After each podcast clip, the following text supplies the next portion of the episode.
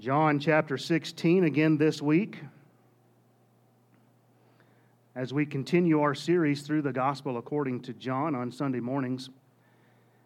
Last week we covered verses 16 through 22, where we saw that we who are in Christ have a joy which can never be taken away, as we've already seen this morning. Amen.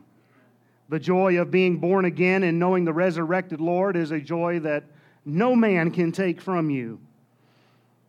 Would you look with me this morning at the first sentence of verse 23 in John chapter 6? Once again, I planned to get much further along, but I couldn't get past this one phrase. Verse 23, it says, And in that day ye shall ask me nothing. Now, we have to really understand the context of what we've covered already in this chapter to get the full effect of what Jesus has just told his disciples in this verse today.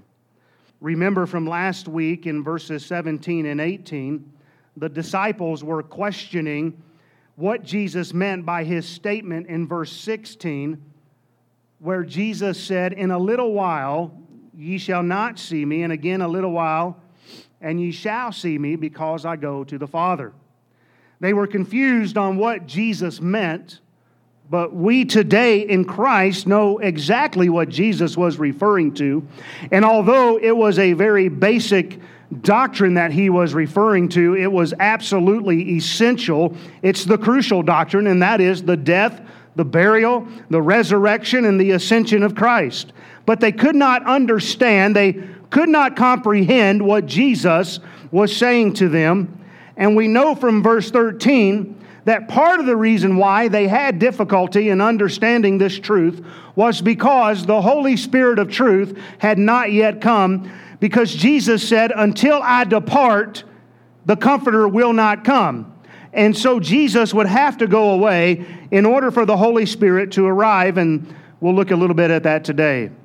But when the Spirit of truth would arrive, Jesus said, He will guide you into all truth and the Spirit will glorify Christ, and the Spirit will show the truth of Christ unto these disciples when the Holy Spirit uh, moves in. Look again there, verse 23. And in that day ye shall ask me nothing. There was coming a day when they would no longer be in darkness as to what Jesus was referring to, what Jesus meant the lesson he was trying to teach them, there was coming a point when it would easily make sense that Jesus is speaking of his death, burial, resurrection, and ascension. Now, I understand that these were saved men. They had been following Jesus Christ for three and a half years. They forsook all, they followed him, but the Holy Spirit still had not arrived because Christ was there, and the Holy Spirit had not yet indwelt them as we understand it today.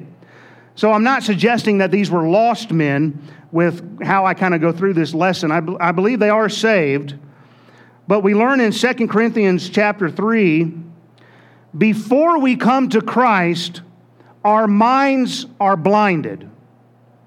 The Apostle Paul wrote to the church at Corinth that there is a veil which remains upon the mind of Israel, those who have rejected Christ in Israel, it remains upon their minds and their hearts, and, and they don't understand the truth because they're in their lost state. When the Old Testament is read, they don't understand how it speaks of Christ. And this is true of all the lost. He wrote that there is a veil upon the heart but listen to what 2 Corinthians 3:16 says. Nevertheless, when it shall turn to the Lord, the veil shall be taken away. What that means is when our hearts, when our minds, when we turn to the Lord, there's a veil that is removed. When lost sinners come to Christ for salvation under the new covenant, the veil which has blinded the eyes, blinded the mind, blinded the heart, is taken away in Christ, and there's then an understanding of how the Word of God testifies of Christ. Which, listen, remember at this time, that's just the Old Testament. Amen. 2 Corinthians 3:17. Now the Lord is that spirit, and where the spirit of the Lord is, there's liberty. You see, we're made free in Christ. We are freed from the law covenant. Our minds are liberated to the point that we can begin to see freely how the scriptures speak of Christ. And it's in a way that we never realized before. Because the veil is removed in Christ. Jesus is telling his disciples, In that day ye shall ask me nothing. Meaning, in the day that the Holy Spirit of truth would indwell them, they would be enlightened to what Christ is trying to teach them here. Jesus is trying to teach them that he's going to die, that he's going to be buried, that he's going to rise again, and that he's going to ascend back to the Father, and they're having a difficult time with this. And Jesus says, The day's coming when this is going to make perfect sense to you, and it's going to be the day when the Holy Spirit of truth would indwell them. They would be enlightened to what Christ came to do, what his work was. They would be enlightened to how the scriptures foretold of Jesus Christ. And they would be able to look back and they would be able to understand all that Christ had been trying to teach them, not only this night, but during his public ministry upon this earth as Jesus walked with them and preached to them and taught them. And, and all of that would start to make sense once the, once the Holy Spirit arrived. These are truths that they were having a hard time grasping at this time. You ever witness to a lost person and they just have a hard time understanding what it is you're saying? There are certain truths that to you and I, they are very basic today, but to the lost, it's hard to understand. And so we're seeing some of this here. I want to show you today how Jesus' prophecy is fulfilled in the book of Acts. You can turn over to Acts chapter 1. That's where we'll be in just a minute. This will be a short Bible study. Then I'll close with some application. Now, as we get into this, keep in mind the ignorance they have in our text before Christ resurrects, before he ascends. Keep in mind that they're struggling with this. Remember, Jesus told them it's expedient for you that I go away in order that the Holy Spirit of truth may arrive. I know I told you to turn to Acts 1, but real quick, I'm just going to reference Luke 24.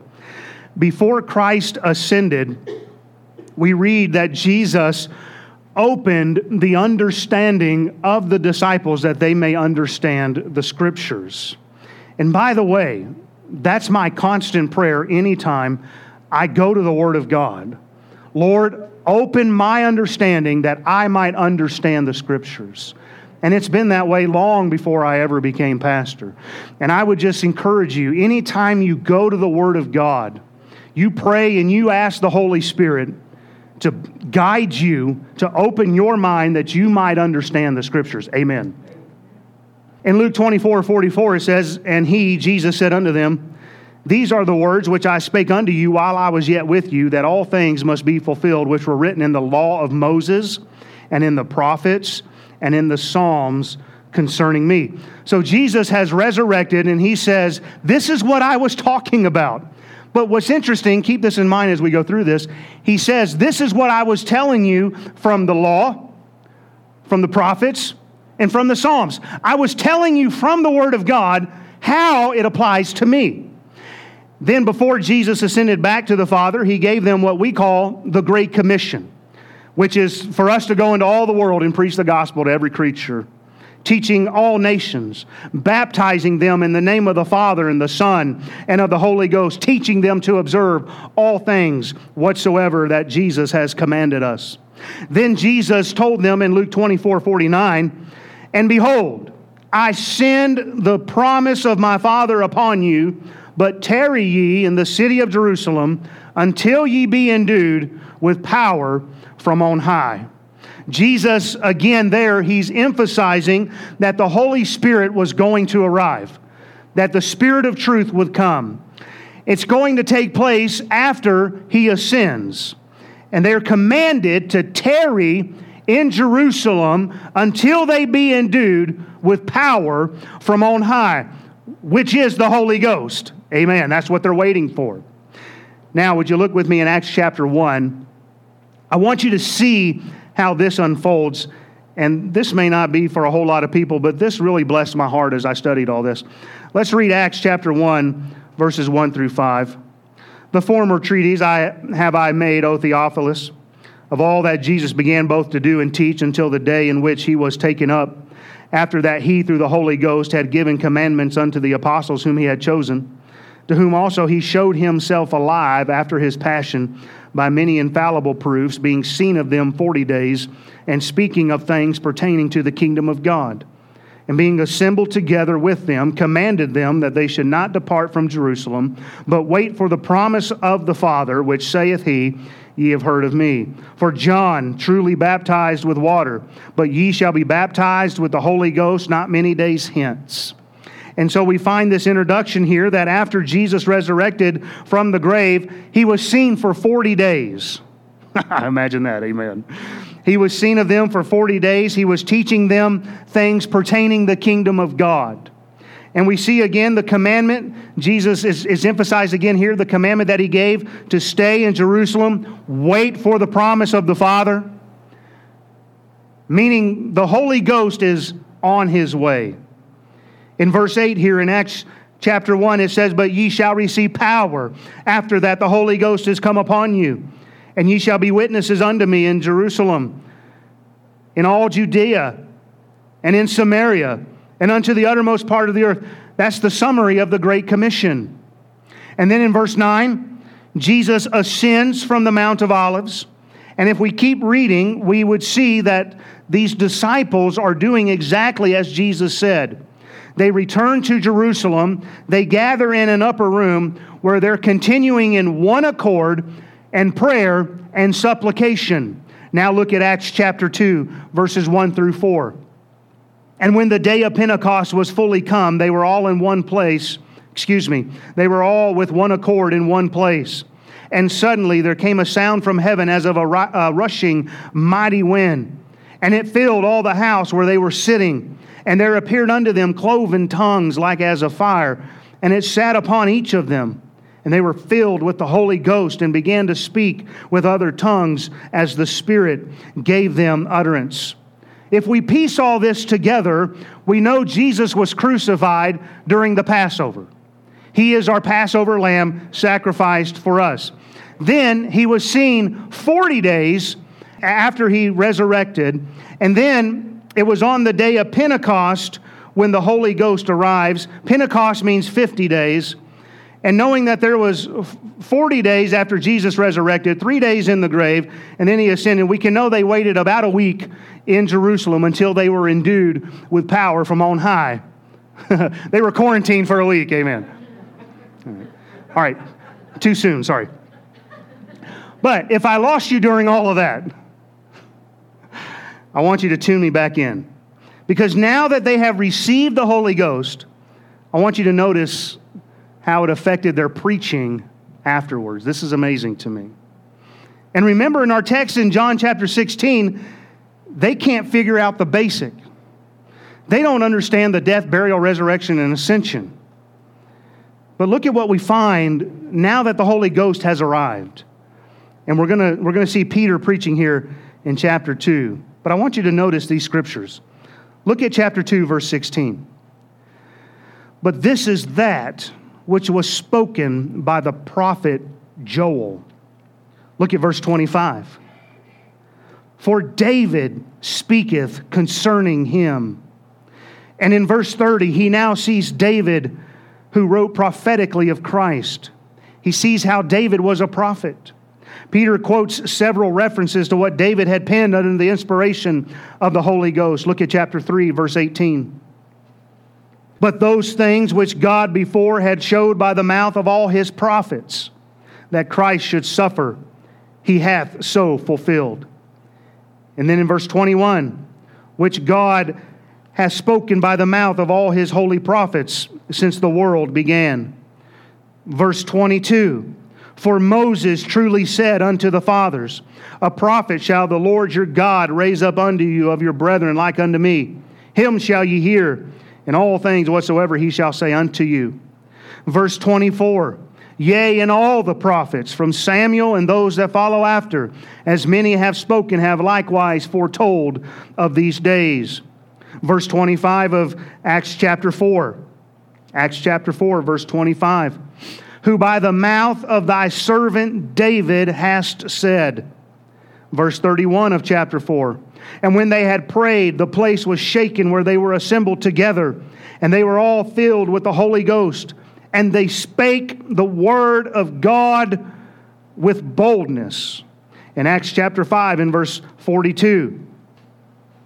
And daily in the temple and in every house they cease not to teach and preach Jesus Christ. And again, remember, all they have is the Old Testament to do that. And then in Acts chapter 7, you don't have to turn there, but Stephen's on trial. He preaches a wonderful sermon. And in that sermon, he mentions Abraham, Moses, the prophets, and he tells the council that they were resisting the Holy Ghost. Then in chapter 8, we find Philip preaching Christ from the Old Testament scriptures. And then in chapter 9, Saul of Tarsus comes on the scene preaching Christ in the synagogues. Saul becomes the Apostle Paul. And just to sum up the rest of the book of Acts, I'll just quote Acts chapter 17, verses 2 and 3. And Paul, as his manner was, went in unto them, and three Sabbath days reasoned with them out of the scriptures, opening and alleging that Christ must needs have suffered and risen again from the dead, and that this Jesus, whom I preach unto you, is Christ. Do you see how these men have gone from ignorance of the most basic doctrine of our faith to after that the Holy Ghost came upon them and indwelt them, they are now boldly proclaiming the scriptures and how they speak of Christ. Isn't that amazing? They're now preaching truths that they never fully understood before. They're experiencing and understanding it's an understanding which broke forth when the Holy Spirit indwelt them. The Holy Spirit made known unto them what the Word of God teaches, why Christ came, how he fulfilled what he came to do. And now, the Old Testament, it begins to open up. It begins to make sense. It begins to blossom. It begins to look like this picture that you can start to make sense of. It's no longer just this old covenant over here that we don't really have to worry about today, or we can just use it to debate people. But or, let me rephrase that because what people like to do is, well, the Old Testament says blah, blah, blah, blah, blah, blah, blah, blah. And then now we can look at it and go, but wait a minute. Let me show you how it speaks of Christ. You see, the Holy Spirit comes in and we start to see what the Word of God means. I can tell you from my personal experience, when I started studying the Old Testament, in fact, it started when I first arrived here back in 2001. Pastor Williams was doing a series on Christ in the Old Testament. It was awesome. Well, I had to go deployed a couple times during that, and so I didn't really get to finish it all, but it perked my interest, and I started studying that series for myself. By the way, that's a good thing to do. Don't just trust a preacher to do all the studying for you. And so I started studying that for myself, and I started to look for Christ in the Old Testament, and it was just like, all of a sudden, the Old Testament just came alive. And what used to be boring, now it's exciting. And you can see how it refers to Jesus. Hey, if you look for him, he's there. By the way, in case you don't know it, the, the central theme of this Bible is Jesus Christ. It's not the Antichrist. All right, I'm going to get off track there. It's Jesus Christ. Amen. Boy, I, I might have a preaching storm before it's over with. The reason for this is because Jesus said the Holy Spirit will glorify Christ. It's the Holy Spirit's work to magnify Christ when we read and study the Bible. When you have the experience, I, I think I was talking to Jared Ostrom one day and I said, I had a moment when I was studying Christ in the Old Testament where I now, I already knew this truth, okay? But I, I, I kind of stood back from the Word of God and I just, I stood in awe and I said, This is the Word of God. Now, I knew that by saying it, I knew that up here. And I would say I knew it in my heart to some extent. But when you study it and you start studying deeper and deeper, all of a sudden there comes a point where it flashes and you realize this is God's gift to mankind. This is the living Word of God. How dare we forsake it? It, it came alive before my eyes. And I want to tell you, that's the Holy Spirit working in your life. What you need to realize is that the Holy Spirit of God, which indwells every believer, get this now, He is the key to understanding the Scriptures. He is the key to understanding the Word of God. You're not going to understand the Word of God apart from the Holy Spirit's working in your life. This is why when lost people try to start talking about the Word of God, they pull out the most obscure thing you ever heard of. I'm not going to go there. But I could give you some testimony of people I've spoken to. When you're witnessing to the lost, you don't need to debate any issues which detract from them making a decision about Christ. Because they're not really going to begin to understand the Bible until they come to know Christ as their Savior and the Holy Spirit indwells their heart. As we've seen already in this series, anybody can come to know Christ as their Savior because Jesus Christ has judged Satan. The Holy Spirit convinces us of sin, judgment, and righteousness. Anybody can be saved. But for them to understand the Word of God, it's going to take the Holy Spirit indwelling them. But thank God Thank God, when we get born again, when we are miraculously saved, the Holy Spirit of God takes up residence in every believer and the light begins to come on. This isn't to say that all of a sudden we're going to understand all the Bible. if you got it figured out, come and let me know. But how many of you can testify that after salvation, the Bible started to make much more sense. And the pieces of the puzzle started to come together, one piece at a time. And though we still have questions as we grow in the knowledge of our Lord and Savior, the picture becomes more and more clear the more we study, the more we read, the more we memorize, the more we meditate upon the Word of God. Someone came to see me once and they were concerned that they were not getting anything by reading the Word of God. And by the way, that should be concerning to anybody. I'm not getting anything when I read God's Word. So I inquired about their salvation. And though they had been in church almost their entire life, they had never truly been born again. And in my office, they bowed their head and they cried out to God for salvation. Christ became their Savior. And it wasn't long after that that they came to me and said, with a smile and excitement, I'm getting something from the Word of God now. I can hear, I can hear God speaking with me. Not an audible tone, okay? I can hear God speaking to me. You see, that's what happens. When we get born again and the Holy Spirit indwells us, the Bible comes alive. Hallelujah. That's what happens when the Spirit of truth enters your life. And to the saved child of God, I'll tell you this is why it's absolutely critical that you never quench and that you never grieve the Holy Spirit's working in your life because it will render your Bible reading fruitless.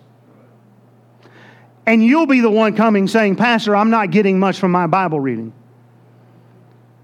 Well, do you know Christ as your Savior? Yeah. Well, then you've got something in your life that's separating you from the Savior. Say amen. amen. And there's something that has to be dealt with in that case. You can stop reaping from God's Word. You can just live in sin to the point where you're not getting from God's word what you once got. And frankly, what usually happens is the word of God ends up being folded and placed over here for dust to collect on it, or it just sits in the car until the next time you arrive in the parking lot. And then you wonder why you're not getting anything from the Word of God. Maybe you're a believer listening today, and you have no doubt you're a child of God, but you would still admit this morning, you know, I'm not getting much when I read God's Word. Then you need to pray like David did in Psalm 139, verses 23 and 24. Search me, O God, know my heart. Try me and know my thoughts. See if there be any wicked way in, in me, and lead me in the way everlasting. Go to God and ask Him to show you what is hindering you receiving from God's Word. There might be sin that needs to be dealt with. When we refuse to confess our sin, we lose fellowship with God. 1 John 1 6 and 7 says, If we say that we have fellowship with him and walk in darkness, we lie and do not the truth. But if we walk in the light as he is in the light, we have fellowship one with another, and the blood of Jesus Christ his Son cleanseth us from all sin. There may be if you're not getting much from God's word, there may be a truth that God has showed you and you refuse to deal with it. And you want God to show you more from His word, but you won't even deal with this over here that God said, you've got to get this right. Amen. You see, God isn't going to entrust you with more until you deal with that very basic stuff that He's already showed you. I'm not going to entrust my kids to hop in the car and drive. Well, I won't tell stories for Luke's sake. Amen. He's not even smiling at me. I'm only teasing. You did wonderful the other day. He drove all the way home. Praise God. In the manual transmission. Yeah. You feeling it, aren't you? That's right. I'm not just going to hand them the keys and say, here, I'm going to, I'm going to try to teach them some basic fundamentals. How about clicking your seatbelt? Amen. Might want to show them how to change a tire, change the oil. I don't know. You, I don't know, however you do things. But I'm not just going to say here and go out. And God's not going to just sit there and say, here you go, here's everything. Try to figure it all out and be safe. but God wants you to deal with those things that He's already shown you. Well, if you don't obey the truth that you already know, don't expect more from the Holy Spirit.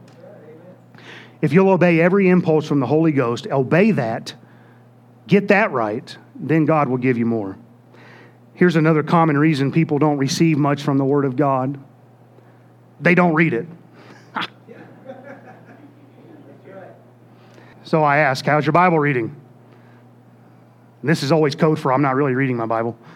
Uh, well, I'm, I'm, I'm, you know, I'm trying and I do pretty good. And no, you don't. No, you don't. Are you reading the Word of God? How about it, Christian? Are you getting much from God's Word? Are you even taking time to read it? Do you study? Do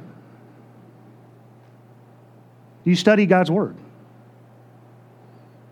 Say, why do you like the King James Bible? Because it's the only one that still says, Study to show thyself approved unto God, a workman that needeth not to be ashamed, rightly dividing the word of truth.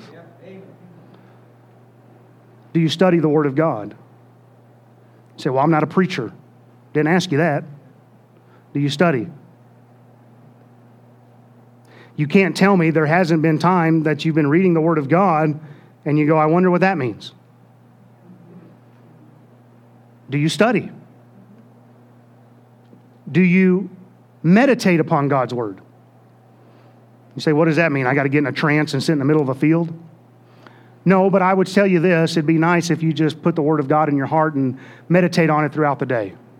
Maybe as you're going about your work, you're thinking about that verse that God put on your heart. Now, if you want to sit out in the field, that's fine. Do you memorize the Word of God? Do you have the Word of God memorized? Not all of it, but do you have verses memorized? say, why is that important? Because when Satan came to tempt Jesus in the wilderness, Jesus quoted to him the Word of God.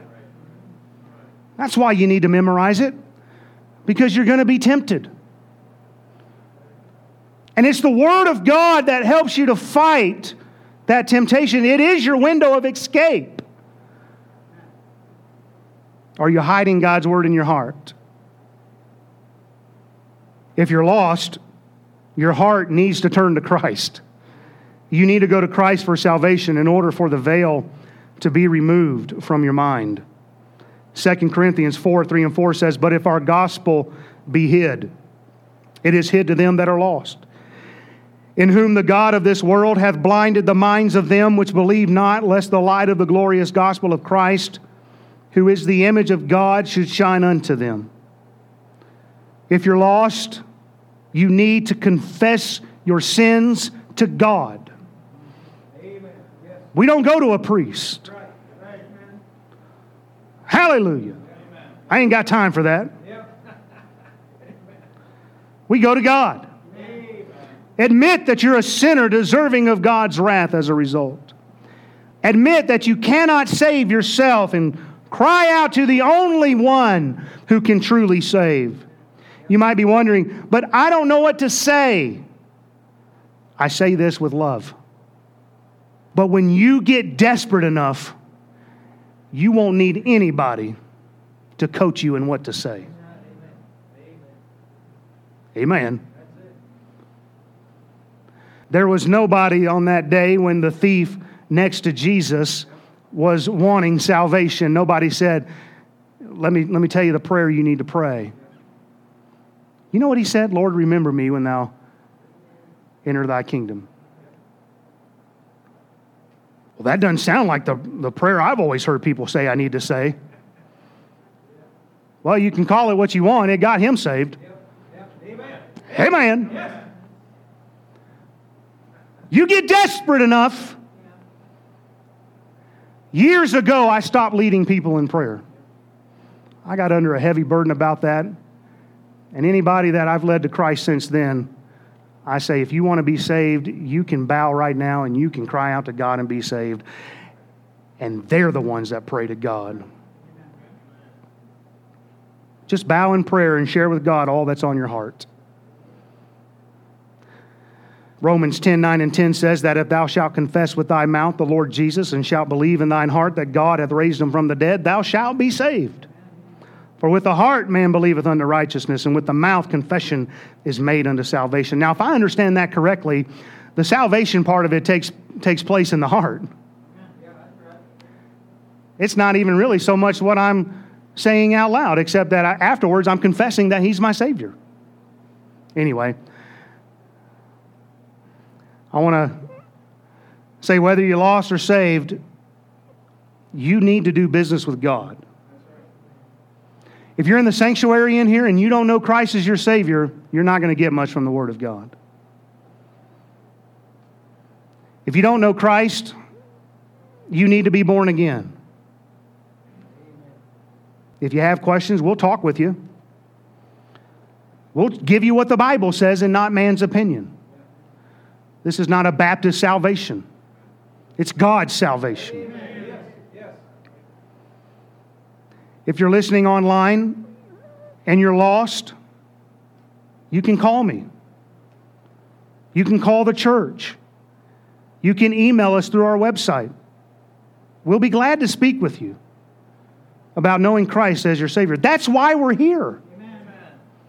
We want you to know Christ.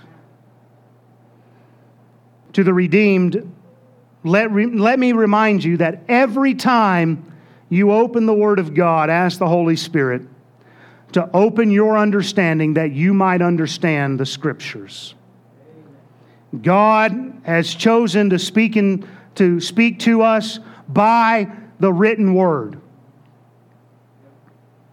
Peter, who in our text during the discourse didn't understand a whole lot, will later write, but we have a more sure word of prophecy. But you got to read it, you got to study it, you've got to memorize it, and you've got to meditate upon it.